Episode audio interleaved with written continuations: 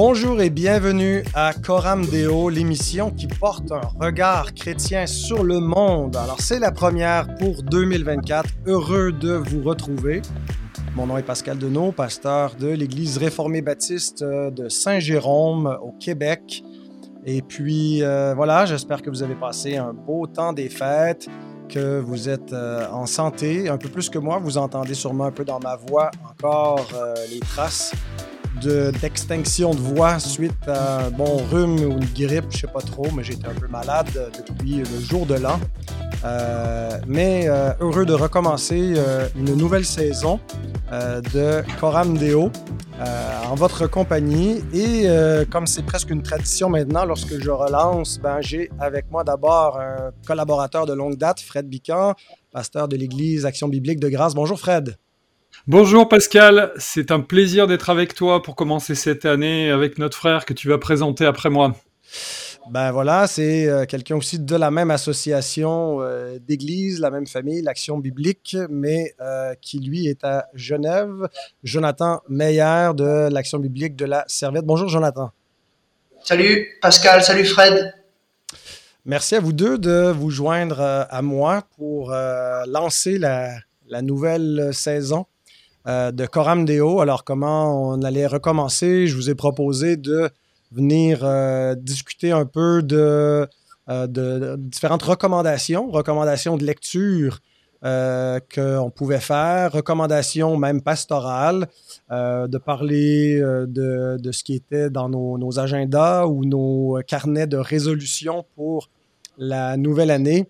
Alors, c'est une, émission peut-être un un petit peu plus ouverte par rapport au sujet qu'on va développé, mais euh, c'est un frère euh, dans le, groupe euh, du Concile Sola, qui, Yannick Etier, qui avait demandé à quelques-uns d'entre nous sur le Concile des recommandations de lecture et ça m'a donné l'idée de faire la même chose pour, pour Coram Deo.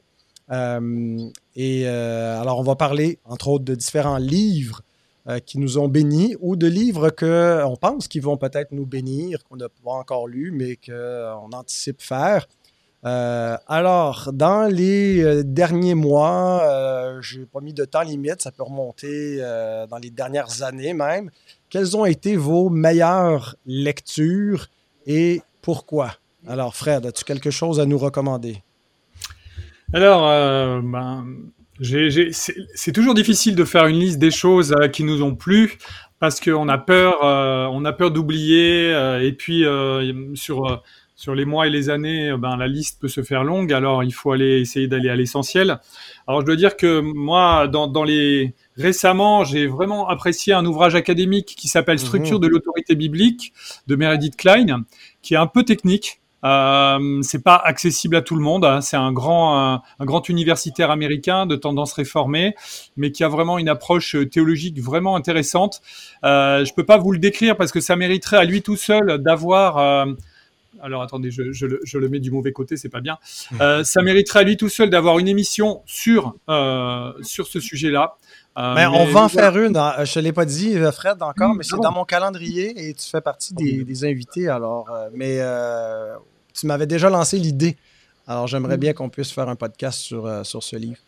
Formidable. actuellement, je suis en train de terminer un ouvrage qui s'appelle Précis d'histoire de l'Église de Jules Marcel Nicole qui me semble euh, la, présentation d'un survol de l'histoire de l'Église qui est le plus accessible, en même temps sérieux, avec une bonne synthèse sur chaque siècle, depuis euh, les apôtres jusqu'au XXe siècle à peu près. Hein. Ça ne parcourt pas tout le XXe siècle, ça vient un peu au milieu du XXe siècle, les grandes tendances protestantes et évangéliques, mais aussi il parle du catholicisme, il parle des événements politiques qui accompagnent chaque période de l'histoire de l'Église, et il donne de temps en temps un point de vue euh, évangélique, puisque Gilles Marcel Nicole était un, un, grand euh, théologien français qui était euh, professeur à l'Institut biblique de Nogent-sur-Marne.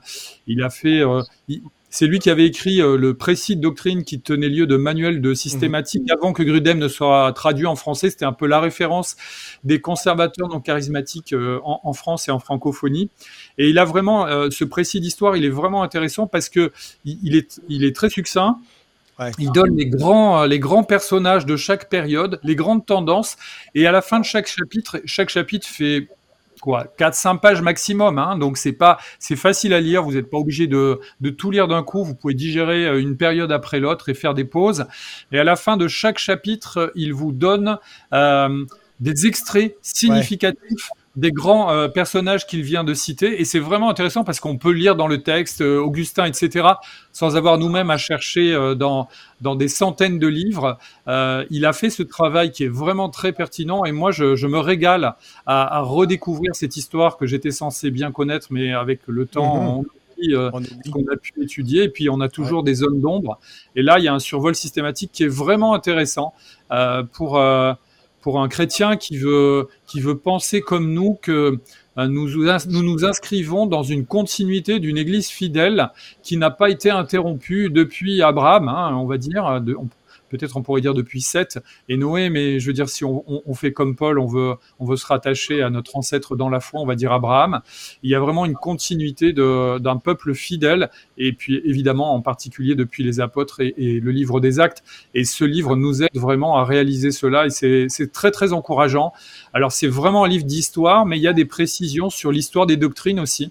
Voilà, donc euh, on pourrait presque dire qu'il y a un fond de, de théologie biblique euh, mhm. même si ce n'est pas l'objet principal du livre.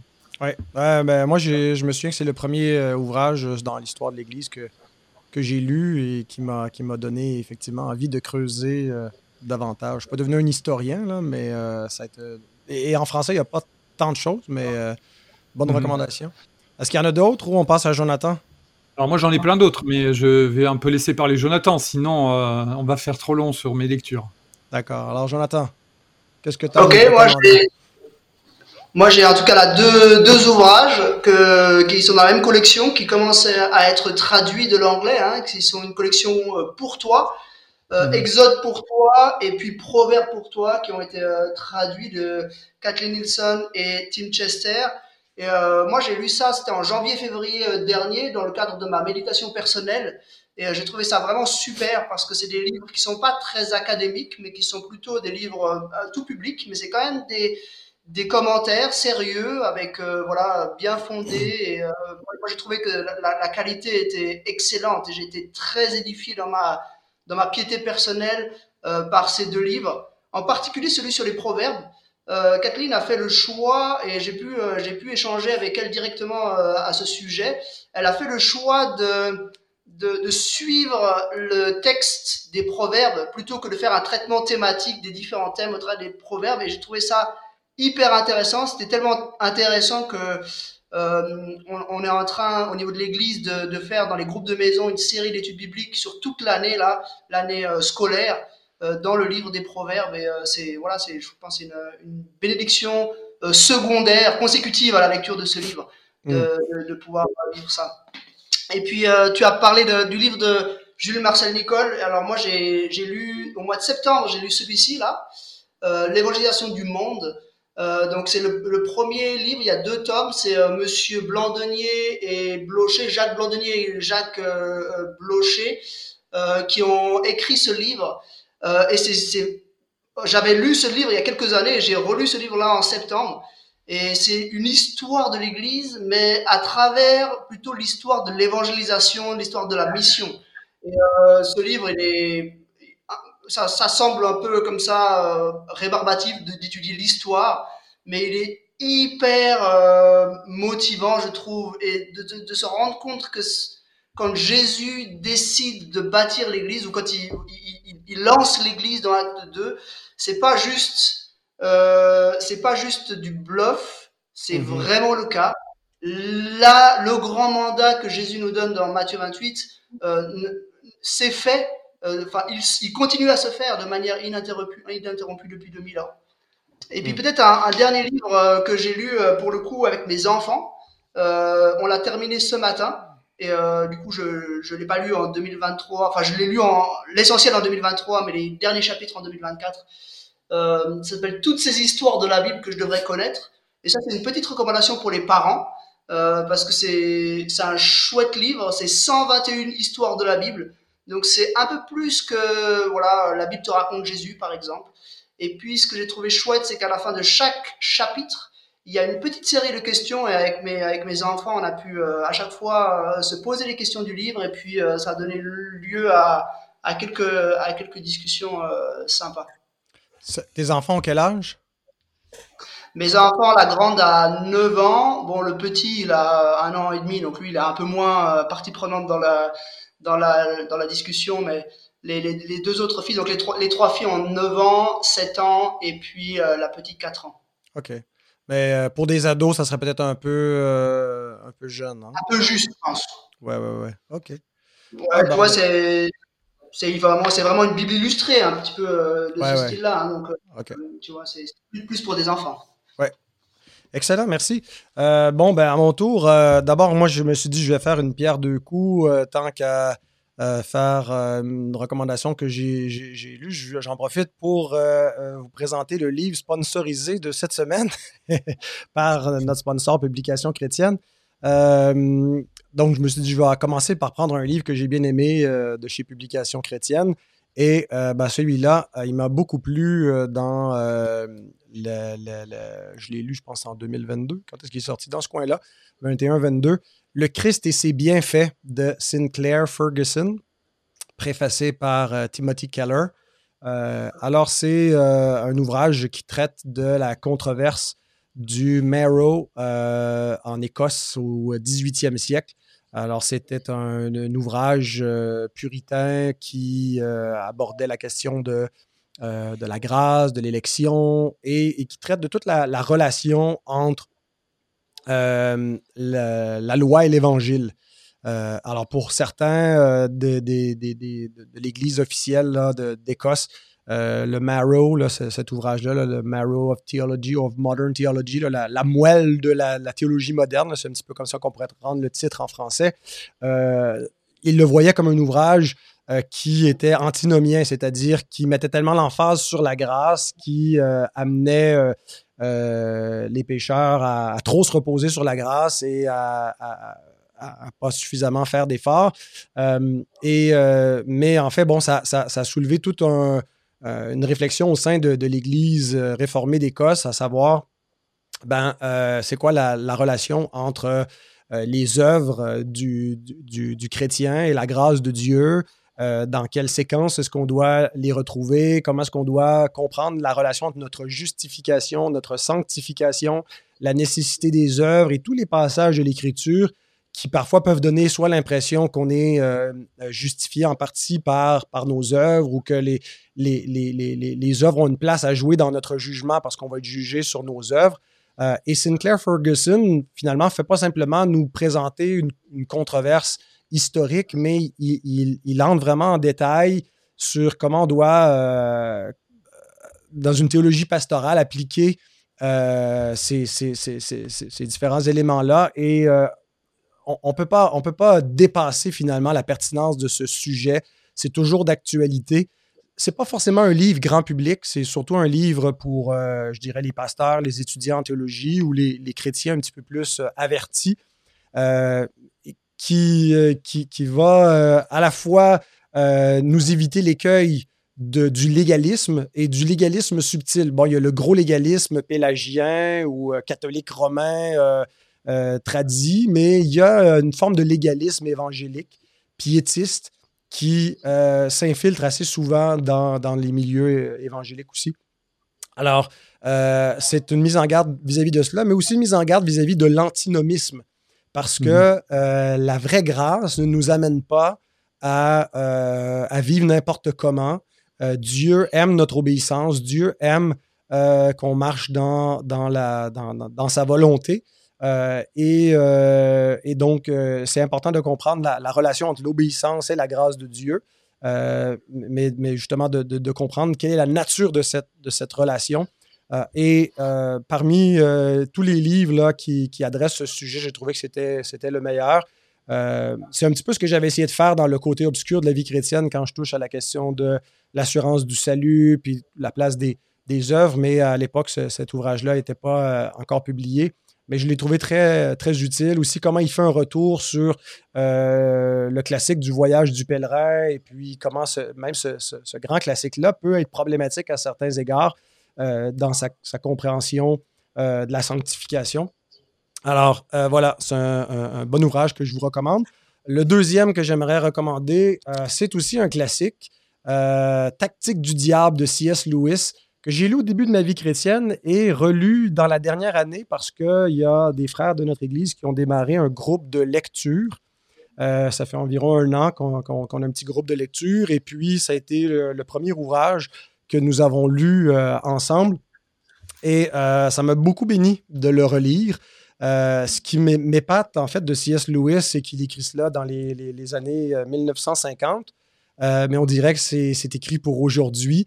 Euh, où il fait une analyse très, très fine de la pensée euh, des, hommes, euh, mais au travers du prisme de la tentation que, le diable exerce sur les, générations. Donc, on peut le prendre parfois dans l'angle individuel, comment personnellement on peut être tenté comme, chrétien, mais il, aborde aussi de façon plus large le prince de la puissance de l'air et euh, comment il, influence le cours de ce monde euh, par la, mentalité.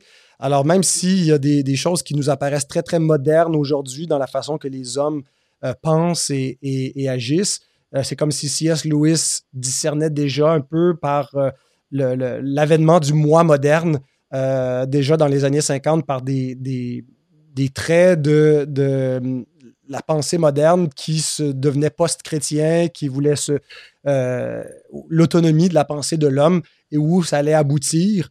Euh, toute la, notion en fait de, en fait la crainte de l'homme, euh, la crainte d'être du mauvais côté de, l'histoire et d'être du bon côté progressiste.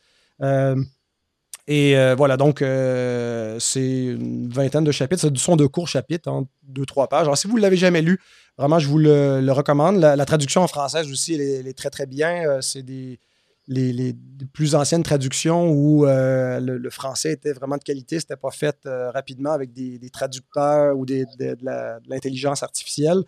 Et donc, voilà, c'est un, très bon, très bon ouvrage. maintenant, on a parlé de ce qu'on a lu. J'aimerais qu'on puisse parler de ce qu'on aimerait lire pour 2024. Donc, ce que vous n'avez pas encore lu et que vous euh, espérez lire cette année. Fred. Alors, euh, dans, dans, la lignée de la découverte d'un peu des, de l'histoire de l'Église et des, et des, penseurs qui nous ont précédés ou des mouvements qui ont publié dans, dans l'histoire de l'Église fidèle, on va dire orthodoxe historique, moi j'avais commencé, alors je, désolé, j'introduis juste une lecture que j'ai déjà faite, mais, mais qui, euh, pour vous donner un ordre d'idée, j'avais redécouvert Anselme de Canterbury, que j'avais eu l'occasion d'étudier à la fac, et son prologion, voilà, allocution sur l'existence de Dieu, qui est vraiment intéressant. Et que j'aime dans cette édition aussi, c'est qu'elle fait l'histoire. Elle, propose le, gars qui a fait la, qui a publié en fait euh, le texte, il le commente et euh, dans les annexes, il fait l'histoire de ce qu'on appelle l'argument ontologique. Alors je vais pas vous développer là ce que ça signifie, mais c'est rapidement c'est euh, Anselme de Canterbury avait trouvé euh, euh, un argumentaire philosophique logique pour prouver l'existence de Dieu. Et cet argumentaire-là, il a continué, il a eu un avenir chez Descartes, Kant l'a contredit, Hegel l'a soutenu, Thomas d'Aquin n'était pas d'accord, etc. Voilà, et c'est intéressant parce que en dehors du texte de Anselme lui-même, qui est assez court, il y a un commentaire qui aide à expliquer, qui aide à comprendre, et puis il y a un historique de l'argument ontologique entre Anselme et nous, qui est aussi intéressant, avec euh, des choses qui permettent de, bien réfléchir. C'est une forme d'apologétique.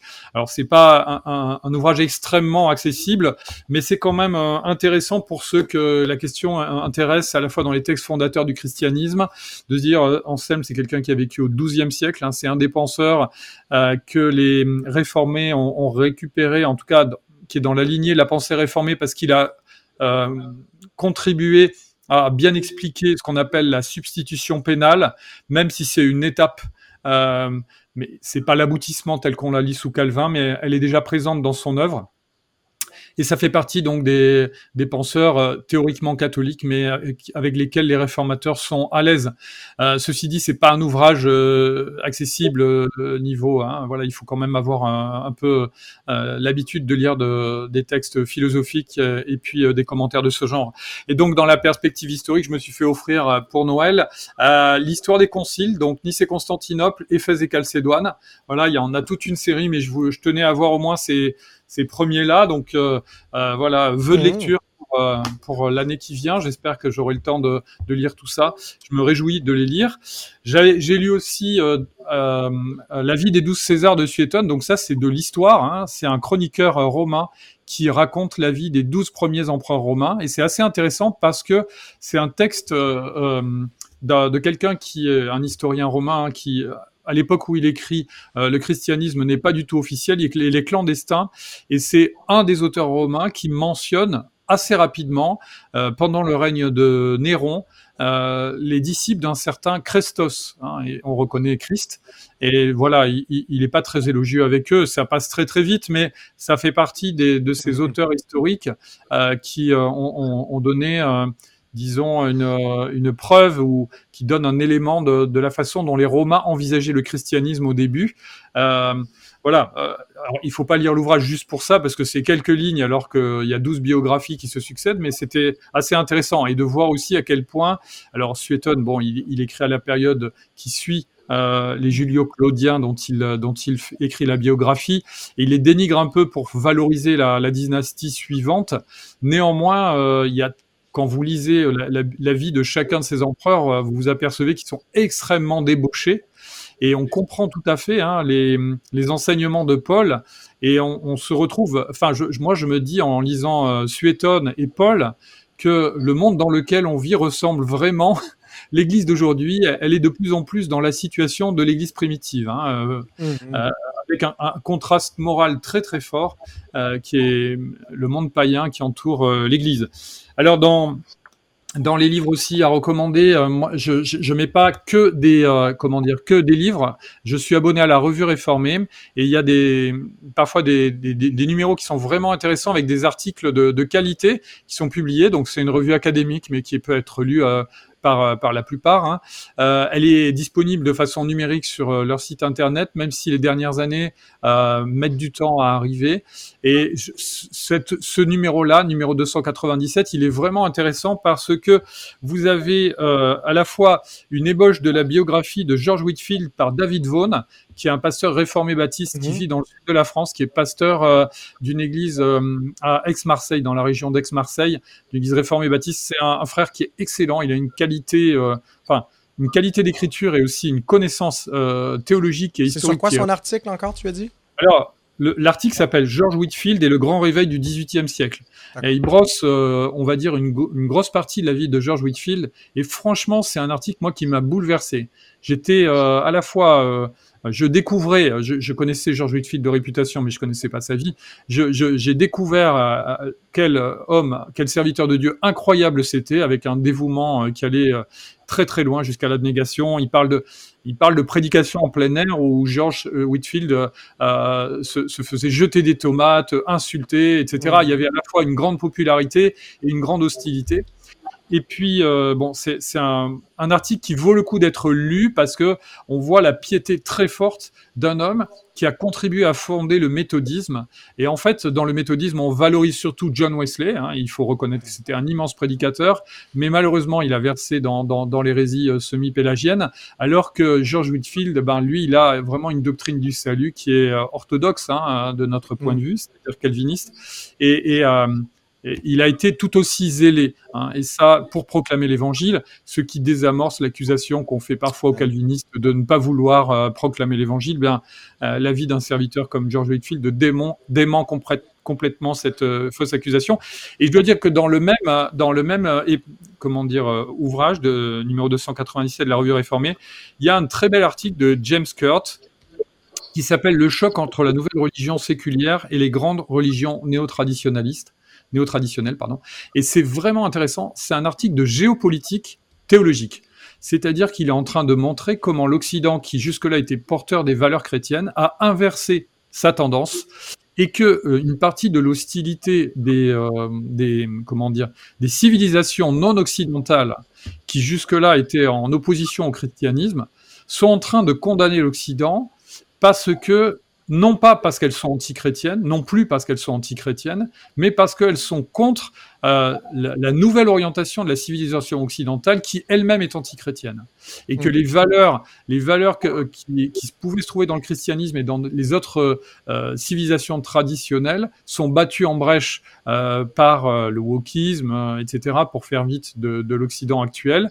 Et, et c'est vraiment très intéressant. Et ça m'a donné, je pense, aussi une clé de lecture sur, vous savez, le récit de la chute de la Grande Babylone qui est décrit dans l'Apocalypse, où vous vous apercevez que dans le camp de ceux qui s'opposent à l'Église, il y a euh, ceux qui se réjouissent de la chute de Babylone et ceux qui pleurent de la chute de Babylone. Mmh. Mais les deux sont contre le christianisme.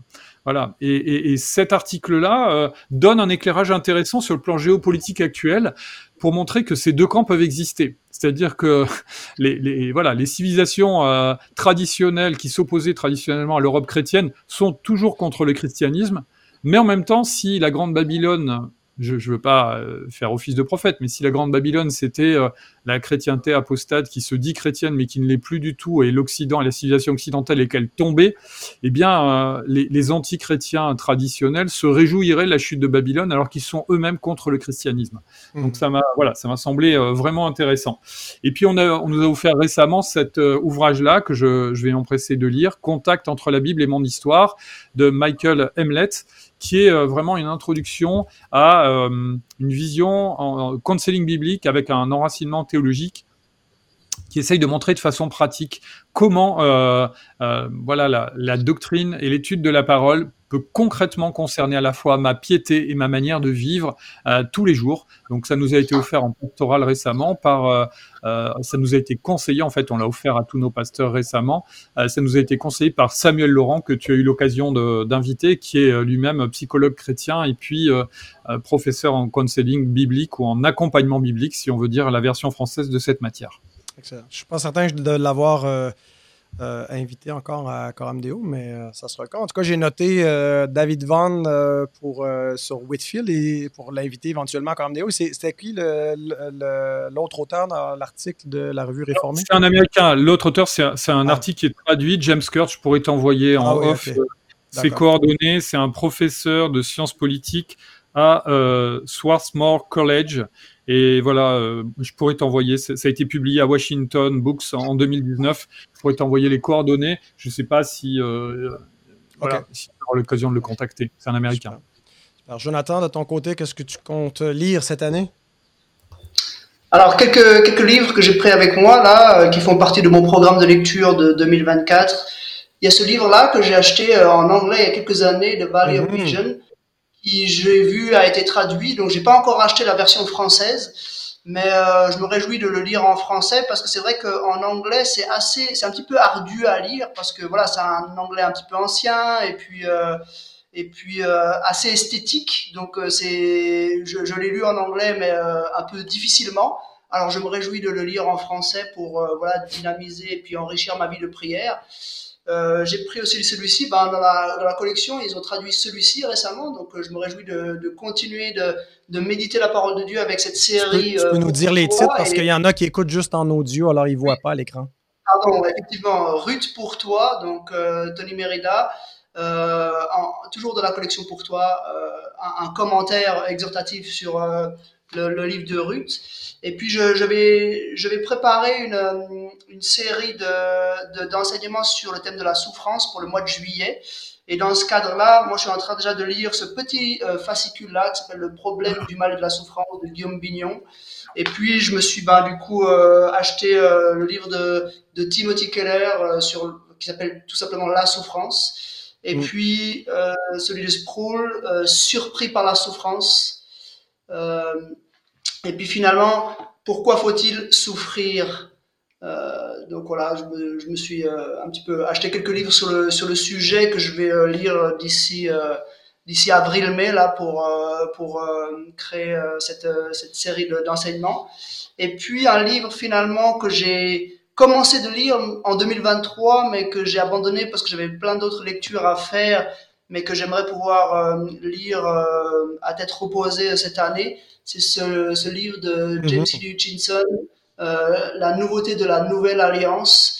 Donc j'apprécie, il compare euh, différentes écoles euh, par rapport à, à, la vision de l'histoire, à la vision de, voilà, de l'articulation entre les différentes parties de la Bible, euh, en passant depuis le, fédéralisme classique jusqu'au dispensationalisme classique, et puis tous les intermédiaires qui existent.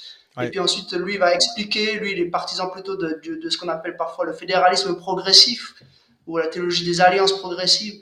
Et euh, lui va, il va défendre ensuite cette, euh, cette position-là.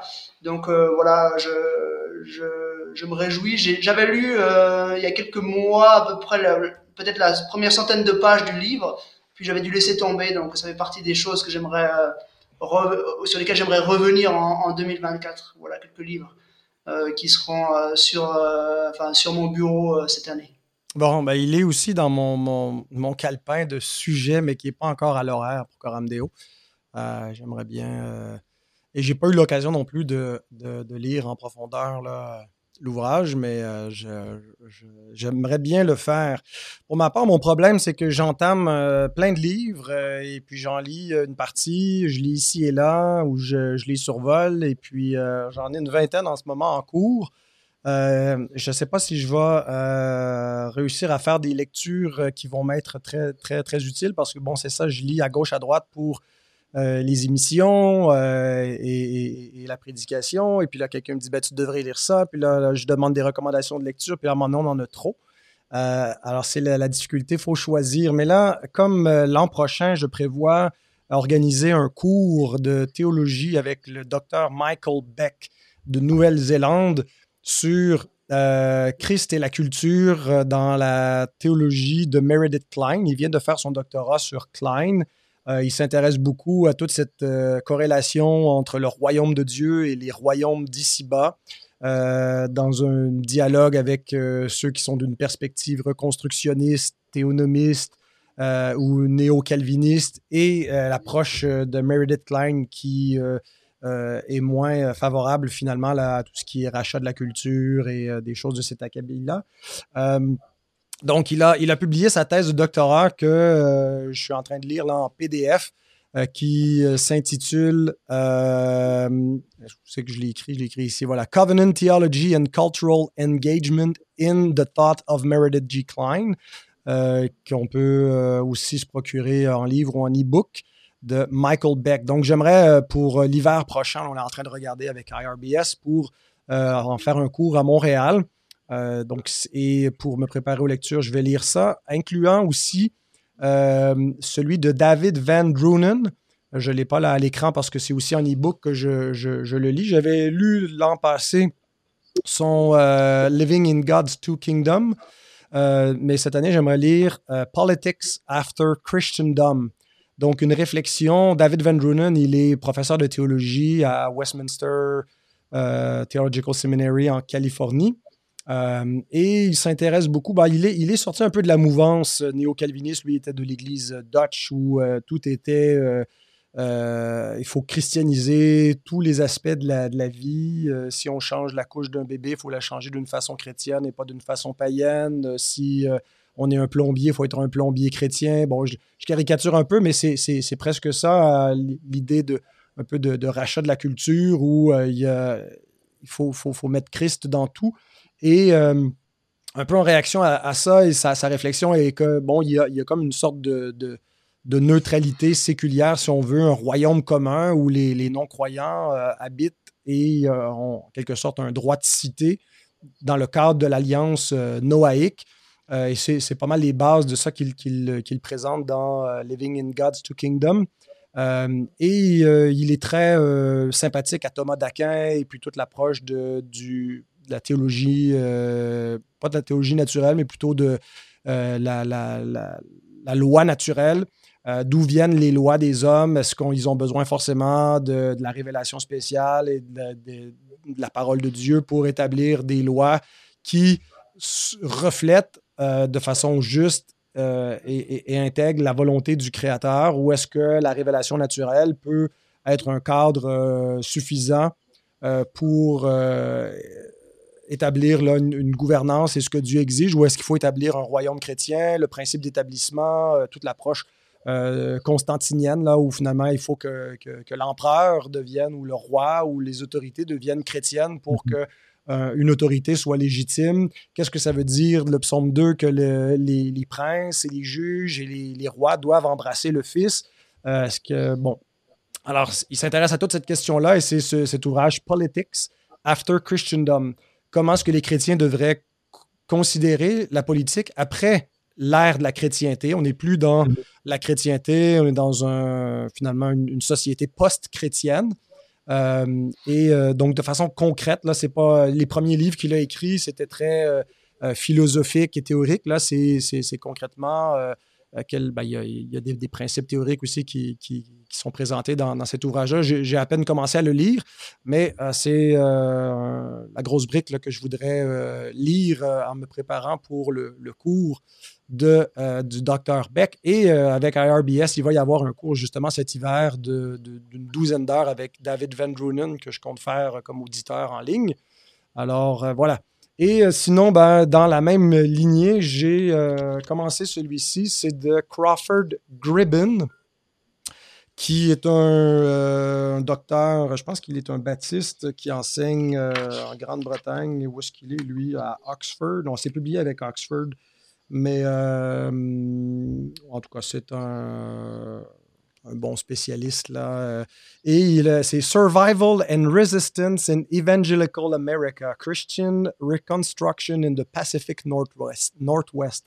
Il s'est intéressé finalement à tout le phénomène euh, autour de Doug Wilson, et Rush Dooney et compagnie, tout le mouvement migratoire dans le nord-ouest américain pour euh, reconstruire le royaume chrétien, le Mere Christendom de Doug Wilson et toute cette mouvance politique euh, de résistance euh, où on est armé jusqu'aux dents, euh, on s'entraîne avec une milice chrétienne. et ce qui est intéressant, c'est qu'il n'a pas juste une espèce d'approche critique condescendante, mais d'abord, c'est une lecture très, très académique ou une recherche très objective de, de tout ce mouvement-là, où il est allé rester avec eux pendant 3-4 mois. Euh, être sur place pour pas juste euh, bâtir sa, recherche ou son investigation sur des oui-dire, mais avoir du matériel de première main.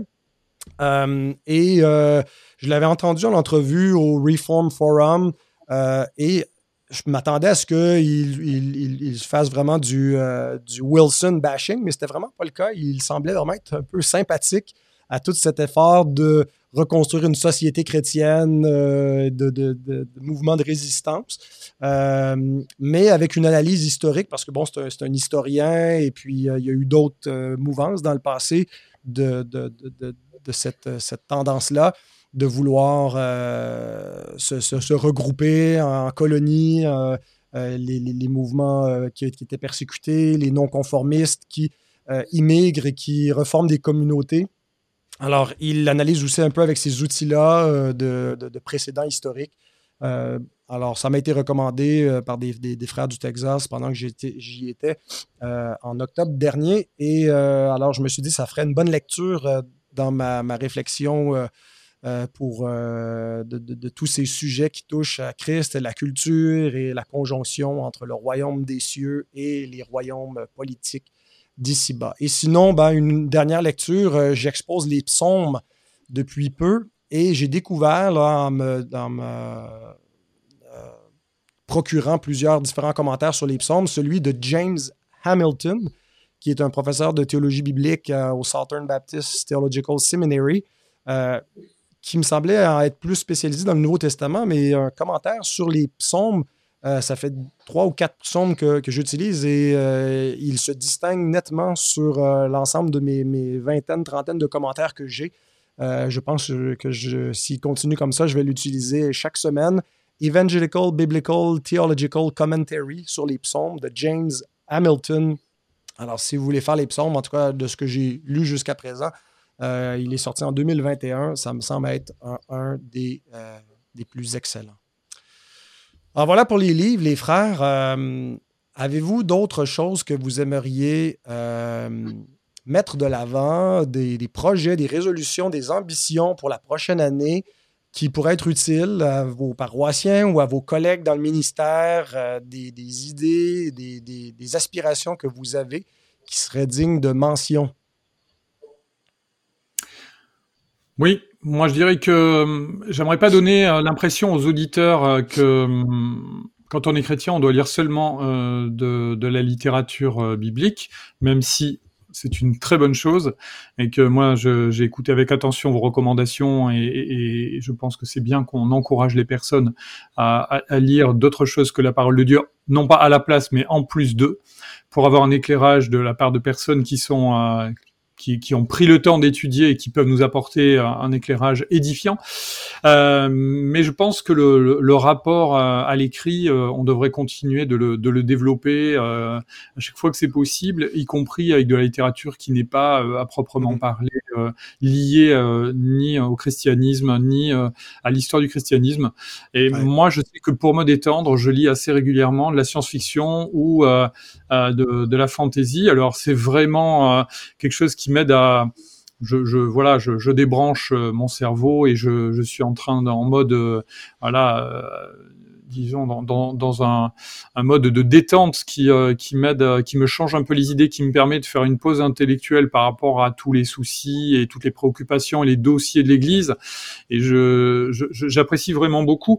Et dans ce cadre-là, j'ai, eu l'occasion de lire un, un livre qui m'a fait vraiment, qui m'a amusé, qui s'appelle Space Opera de Jack Vance.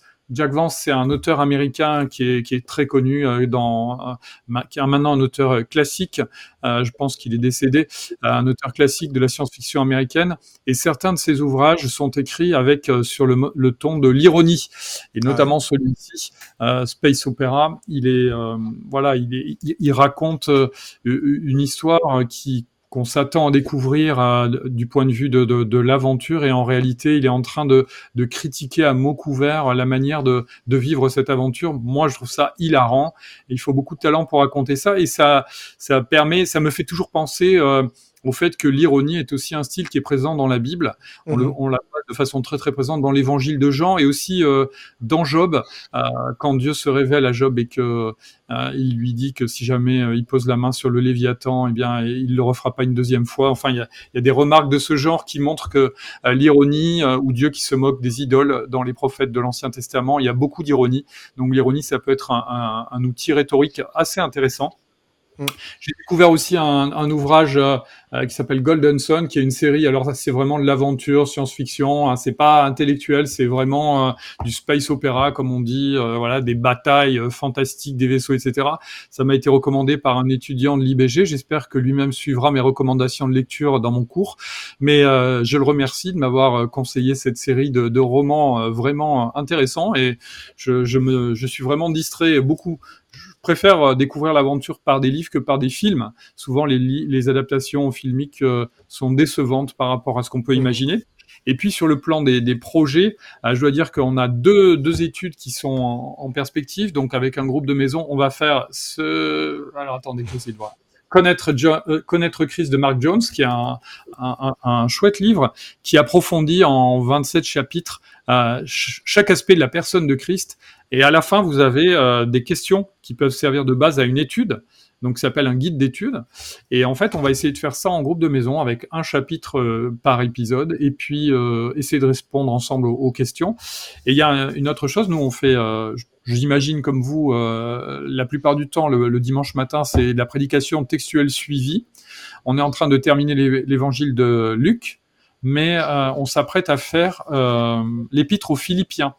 Et euh, il se trouve que ça va coïncider avec la sortie de, vous savez, BLF propose d'éditer des petits carnets comme ça en papier craft avec le texte biblique qui est en vis-à-vis et on va pouvoir prendre des, des notes.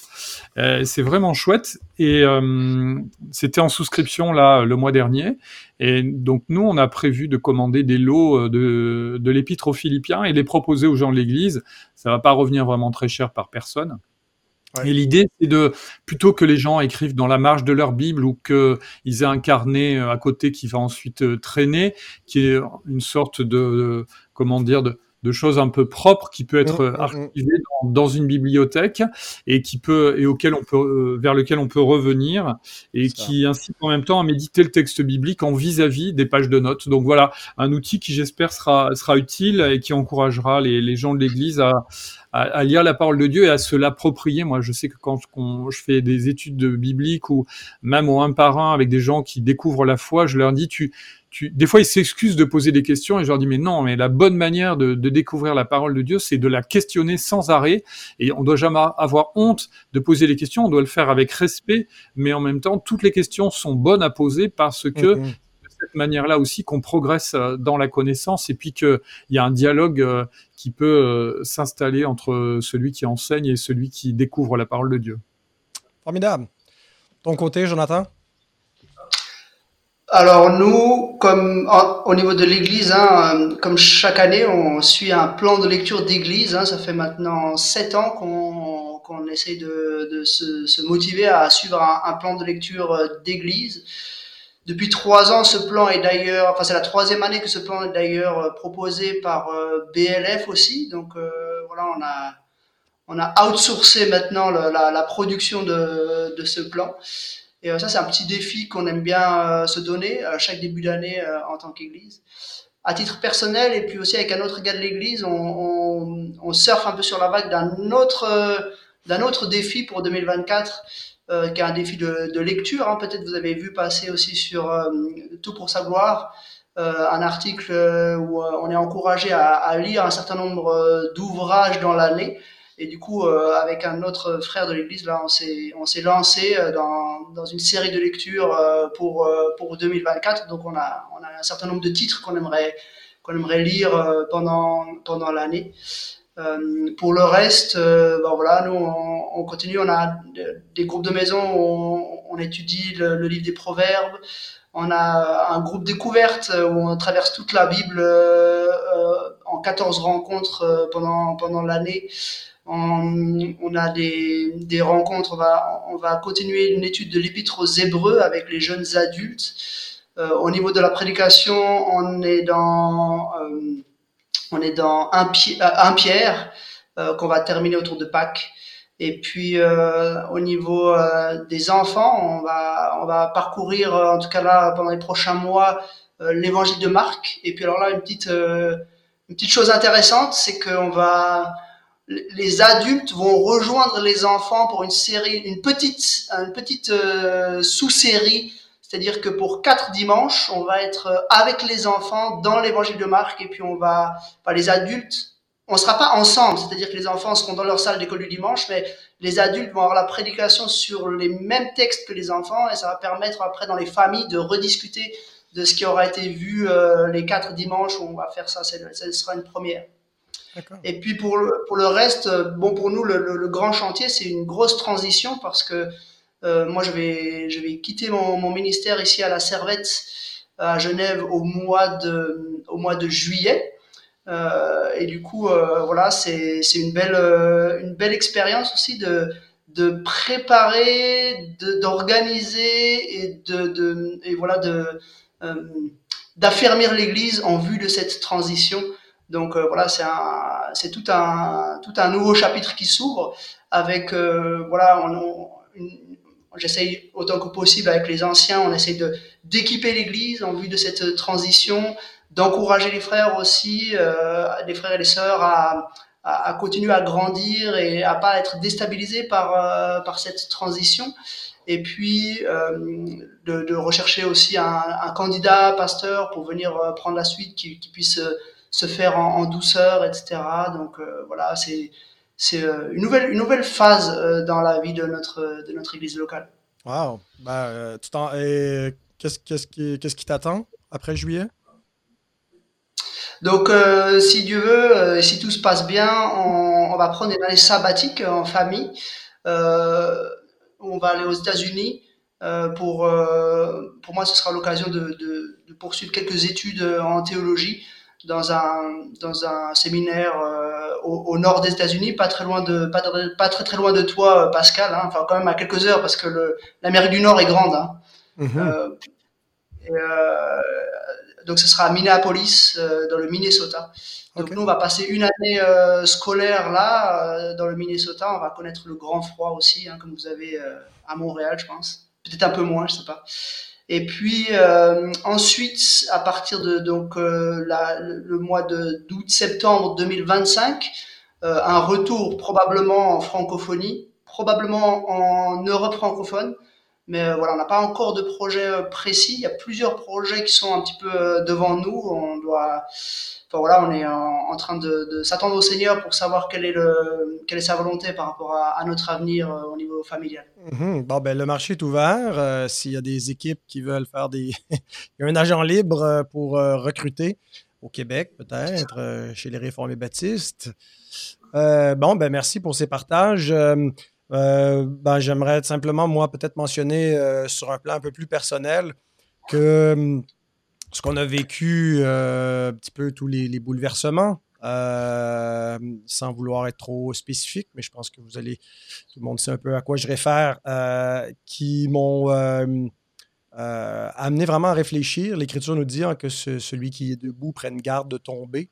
Et le Seigneur m'a amené vraiment à examiner ma vie, à mettre des, choses en ordre et entre autres à, vraiment développer un désir de vouloir me reconsacrer euh, dans ma, au niveau de ma piété, au niveau de ma marche avec le Seigneur, euh, d'éviter euh, le, piège de, simplement devenir un peu professionnel dans le sens où tu, fais tes heures, tu fais ton travail, mais et je me rendais compte que ma, ma vie de prière, entre autres, était, était pas adéquate.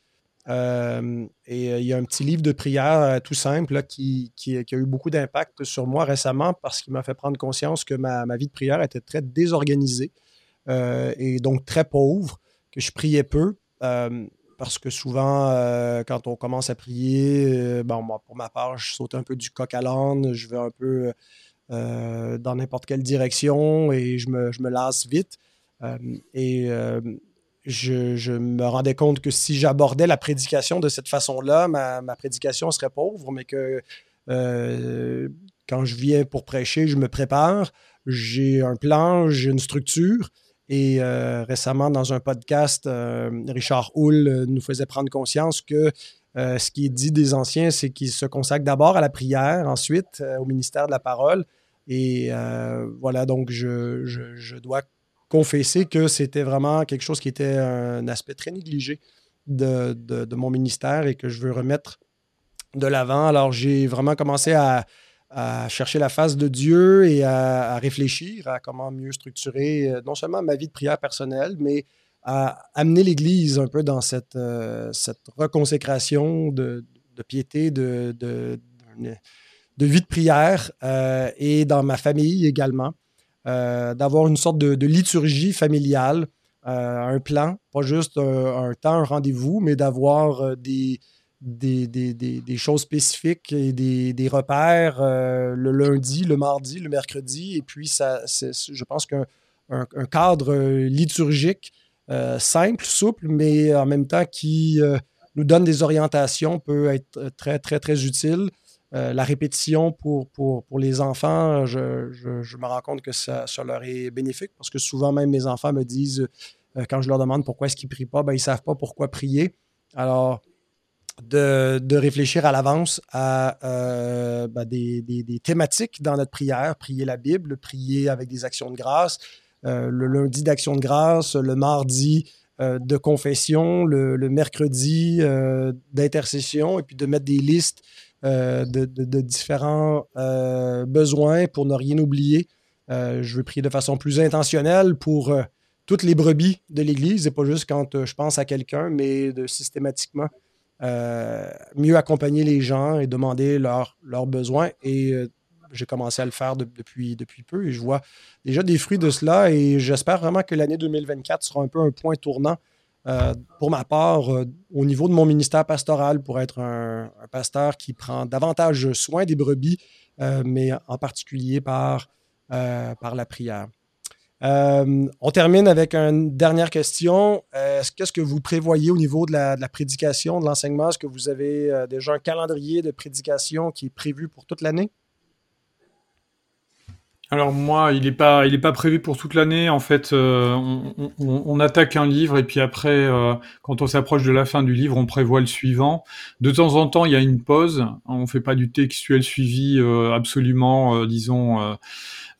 Sans, sans, pause. De temps en temps, il y a soit une pause thématique, soit ça continue d'être du textuel, mais à l'occasion, par exemple, de Pentecôte ou de Pâques, on peut faire une parenthèse si on n'est pas dans un livre qui est en train de parler de cet événement-là ou à Noël.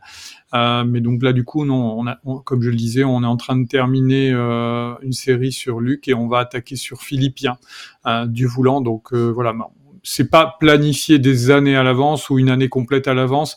On essaye d'avancer en se laissant aussi la souplesse Parfois, quand on a un orateur qui est invité, ça, ça décale et si on réglait tout dans l'année, on, on, aurait moins de souplesse pour inviter euh, ponctuellement des personnes de l'extérieur ou alors il faudrait refaire tout l'agenda et ça serait contre-performant. Ouais. De ton côté, Jonathan, jusqu'en juillet? Ouais, c'est ça. Pour ma part, donc euh, nous on va terminer. Enfin moi je vais terminer là un pierre jusqu'à jusqu'à Pâques.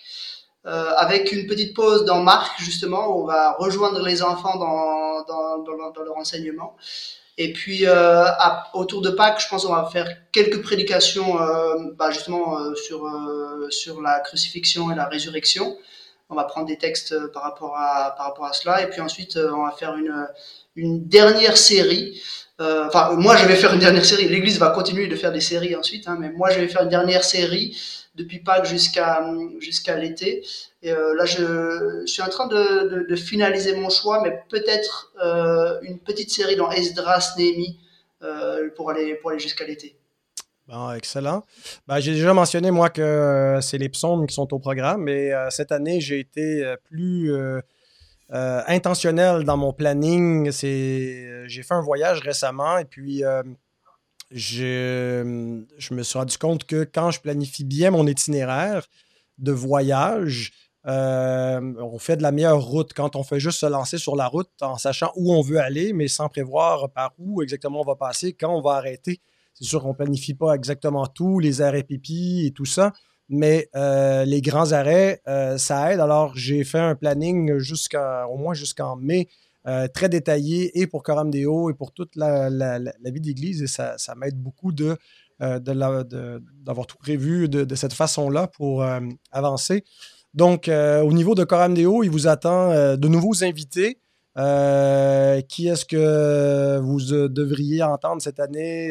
Ben, il me reste à confirmer, là, mais il y a Sylvain Romerowski qui devrait hmm. être, être des nôtres. Paul Wells, euh, Francis Denis, je ne suis pas certain que euh, personne vraiment le connaît. Il est plutôt des cercles catholiques, mais qu'il a écrit, il a écrit un livre sur la Révolution tranquille au Québec euh, qui va venir donc nous, nous, parler de cela. Paul Sanders, le père de Matthew Sanders. On va parler donc de, plusieurs choses. J'ai des émissions qui s'en viennent sur le Nouvel Âge, sur la discipline d'Église, euh, sur euh, le culte, sur euh, voilà, la théologie systématique avec Paul Well. On va parler de jeûne, d'alimentation, différentes choses au programme. J'ai aussi des sœurs qui ont été invitées, mais j'attends des confirmations. Je ne peux pas tout vous annoncer trop d'avance. voilà donc ce qui est au programme. Eh bien, j'aimerais, les frères, si vous pouviez m'envoyer un peu les titres que vous avez donnés. Comme ça, je vais les mettre dans la mhm. description.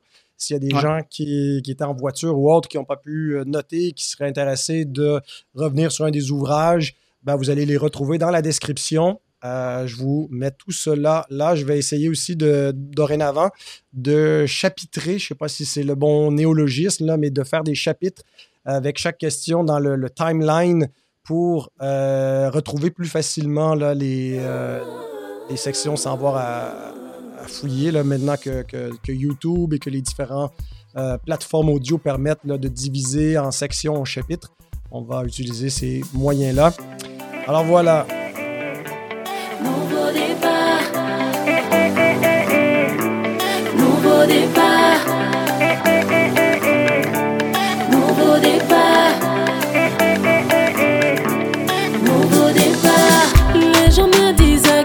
C'était impossible pour moi petit à petit, les choses ont commencé à changer. Moi qui passais toutes mes nuits à me lamenter. J'ai vu soudainement sa main transformer celle que j'étais. Il m'a étonné, il m'a épaté, émerveillé, chamboulé. Il a conquis mon cœur, il m'a justifié, il m'a relevé. Je suis en lui, il est en moi, mes jours sont heureux. En lui, je vis des jours heureux, mon passé est effacé, j'avance vers ma destinée, en route vers un nouveau. Euh, hors propos, euh, Jonathan, tu euh, peux nous parler euh, rapidement de la conférence d'Évangile 21 qui s'en vient pour mai prochain? Ouais, volontiers. Donc euh, ça c'est plus pour ces- ceux qui sont les auditeurs européens. hein. Donc euh, on aura euh, au, début du mois de mai, du 8 au 11 mai, la conférence évangile 21 à Genève. Le titre c'est donc euh, Inébranlable. Et le sous-titre Dans l'épreuve témoin de sa grâce. On va donc euh, euh, méditer sur la première épître de Pierre avec plusieurs orateurs, entre autres Henri Blocher, Cédric Eugène, Yannick Etier, Paul Tripp, Mathieu Sanders et bien d'autres. Et euh, simplement pour dire qu'il y a un tarif préférentiel jusqu'à la fin du mois de janvier. Donc euh, inscrivez-vous encore euh, ce mois-ci si vous voulez avoir le, prix euh, le plus avantageux pour pouvoir vous inscrire. Vraiment, ça vaut la peine, non seulement pour le contenu, mais aussi pour tout ce qui est, bah, tous les aspects relationnels. C'est l'occasion vraiment de, de, de voir pas mal de personnes être encouragées. Et, et voilà, c'est un, un bon moment.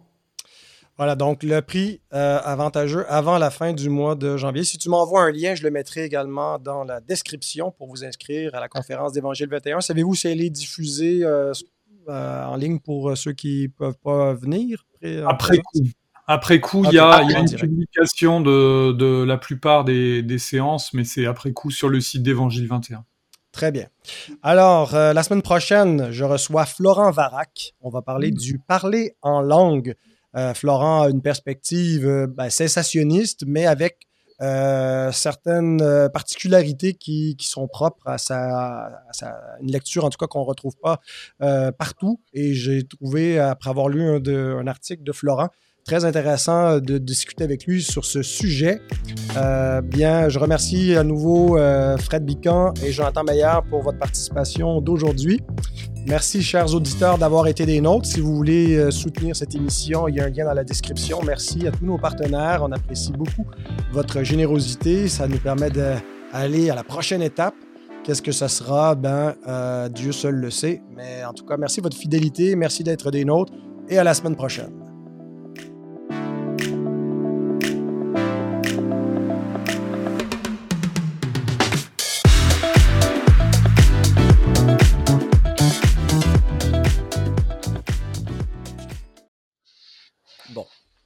C'est bon. Euh, vous avez rien de plus drôle à me dire pour le bêtisier? Plus hilarant, le plus hilarant à te dire, je suis allé faire un camp de ski alors que je déteste le ski et la neige. Ah oui, vraiment? Ah, Et ma seule activité pendant la semaine, ça a été euh, ma seule activité sportive, ça a été de pelleter la neige pour essayer de faire sortir les voitures du parking. Ah oui, il y avait beaucoup de neige? Ben, il est, c'est pas mal tombé, ouais. Donc euh, au début, on est arrivé, euh, on était, on, il neigeait pas encore, mais il y avait une toute petite pellicule de neige là où on, a garé les voitures. Mais après, dans la semaine, ça s'est accumulé. euh, c'était chouette pour les, les skieurs, mais mais par contre, je me suis régalé, mais pas en faisant du ski, en, en pelletant Ah. la neige. Ah, C'était sympa. Ouais, c'est rare que ça t'arrive, ça, toi, dans la. Ah, jamais, jamais. Je veux dire, euh, voilà. la dernière fois que j'avais vu de la neige, c'était chez toi, euh, à Québec, là. Ah, mais ouais, ouais, ouais. ah ouais. Mais nous, non, on s'est rendu jusqu'au euh, jusqu'au 7 janvier. euh, pas de neige, on a eu un Noël, euh, Noël gris ou brun ou euh, vert, Ah ouais. mais pas blanc. ouais, ben, il a tombé de la neige début novembre, quand même une belle quantité, mais ça, ça avait tout fondu, puis il a, il a fait très doux en décembre. C'est très rare qu'on se rend euh, début janvier comme ça sans neige, mais là, la première vraie neige est arrivée hier. là. Celle-là va durer parce que là, il fait froid. là. on est dans les. euh, on est en dessous de zéro pour quelques mois. Est-ce que euh, l'Église à Genève, c'est l'Action biblique Genève ou euh, il y a un autre nom?